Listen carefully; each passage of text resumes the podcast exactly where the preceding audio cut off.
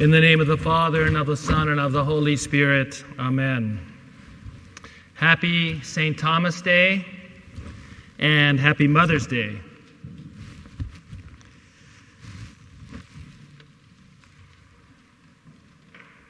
I want to try to spend most of my time talking about Mother's Day, but also connect it somewhat to this feast of Saint Thomas. To do that, I want to take you back to the Old Testament, to the very beginning, when God had created Adam, and Adam had brought before him, by God, all of the creatures. And Adam gave each of the creatures a name, but in the end, God had concluded that not one of those creatures that he had made was a fit helpmate for Adam. And so he caused a deep sleep to fall upon Adam, and while Adam was asleep, he took a rib from his side. And from the side of Adam, God formed Eve. And the name Eve means mother of all the living. And we know that Christ is the perfect Adam. The first Adam fell because of disobedience, but the second Adam, because of his perfect obedience, overcomes the fall and sin. And it's interesting that the mother of all the living comes from the side of the first Adam. But our mother, the church, comes from the side of the second Adam. Remember that when he was hanging on the cross, the soldiers already perceived that he was dead even before the thief on either side. And so the soldier pierced his side with a spear, and outflowed blood and water to show that his elements were separating, that his heart was no longer pumping and beating and circulating. And we see this flow of blood and water from his side as pointing to the Eucharist.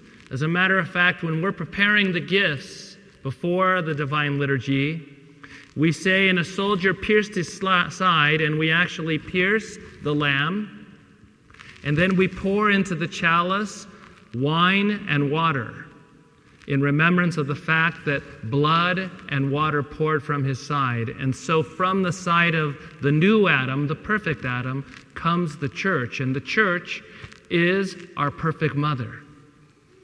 And so we see that today, because of Thomas's doubt, his unbelief, him struggling, as all of us would, with the resurrection, Jesus invites him to take his fingers and to place it in the holes in his side. And so we see not only that as a proof of the resurrection, but we see a connection from the same side coming forth, the church, our mother. So I wanted to spend the rest of my time talking about what a sacred responsibility motherhood is, and how vitally important it is in our society and as a building block of the church. And if I were to create a list of responsibilities necessary to be a good mother, it would go something like this. This person must be prepared to work hard for the rest of her life.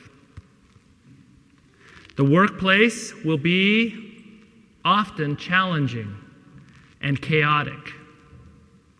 This person must possess excellent communication and organizational skills, must be willing to work variable and long hours, including evenings and weekends, and often twenty-four hour shifts. This person needs to be willing to do extensive chauffeur, chauffeuring and chaperoning, including overnight trips, but travel expenses will not be reimbursed. They must be willing to be disliked, at least temporarily, until someone needs money or a favor. They must possess Herculean physical stamina, nursing skills, the equivalent of a P H D in psychology, and excellent negotiation skills. The responsibilities include the ability to troubleshoot technical and I T challenges. They must be handy at fixing things from broken hearts to clogged toilets. They must be willing to do janitorial work, have culinary skills, be able to garden, purchase, bookkeep, good at customer service, able to tutor, able to tailor, and good with inventory management. I never worked for anybody or with anybody who had these skills. They must be able to screen phone calls, maintain calendars, and coordinate multiple projects simultaneously. They have to have the ability to plan and organize social gatherings for clients of all ages and maturity levels. They have to be willing to be indispensable one minute and an embarrassment the next. In other words, they have to have a thick skin. They have to be able to handle the assembly, maintenance, repair, product safety testing of hundreds of toys and other battery-operated devices. Who needs husbands?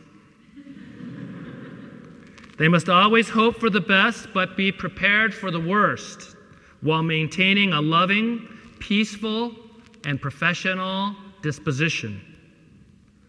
They must be willing to remain in the same position their entire lifetime without complaining, but constantly retraining and updating their skills so that those in their charge can ultimately pass them by and surpass them.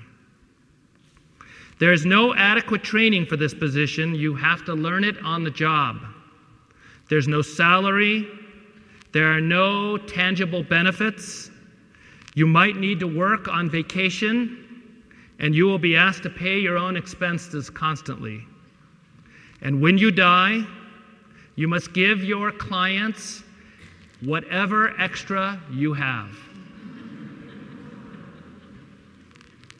Now, if you knew this beforehand, you may not have stepped forward so willingly to volunteer for this position.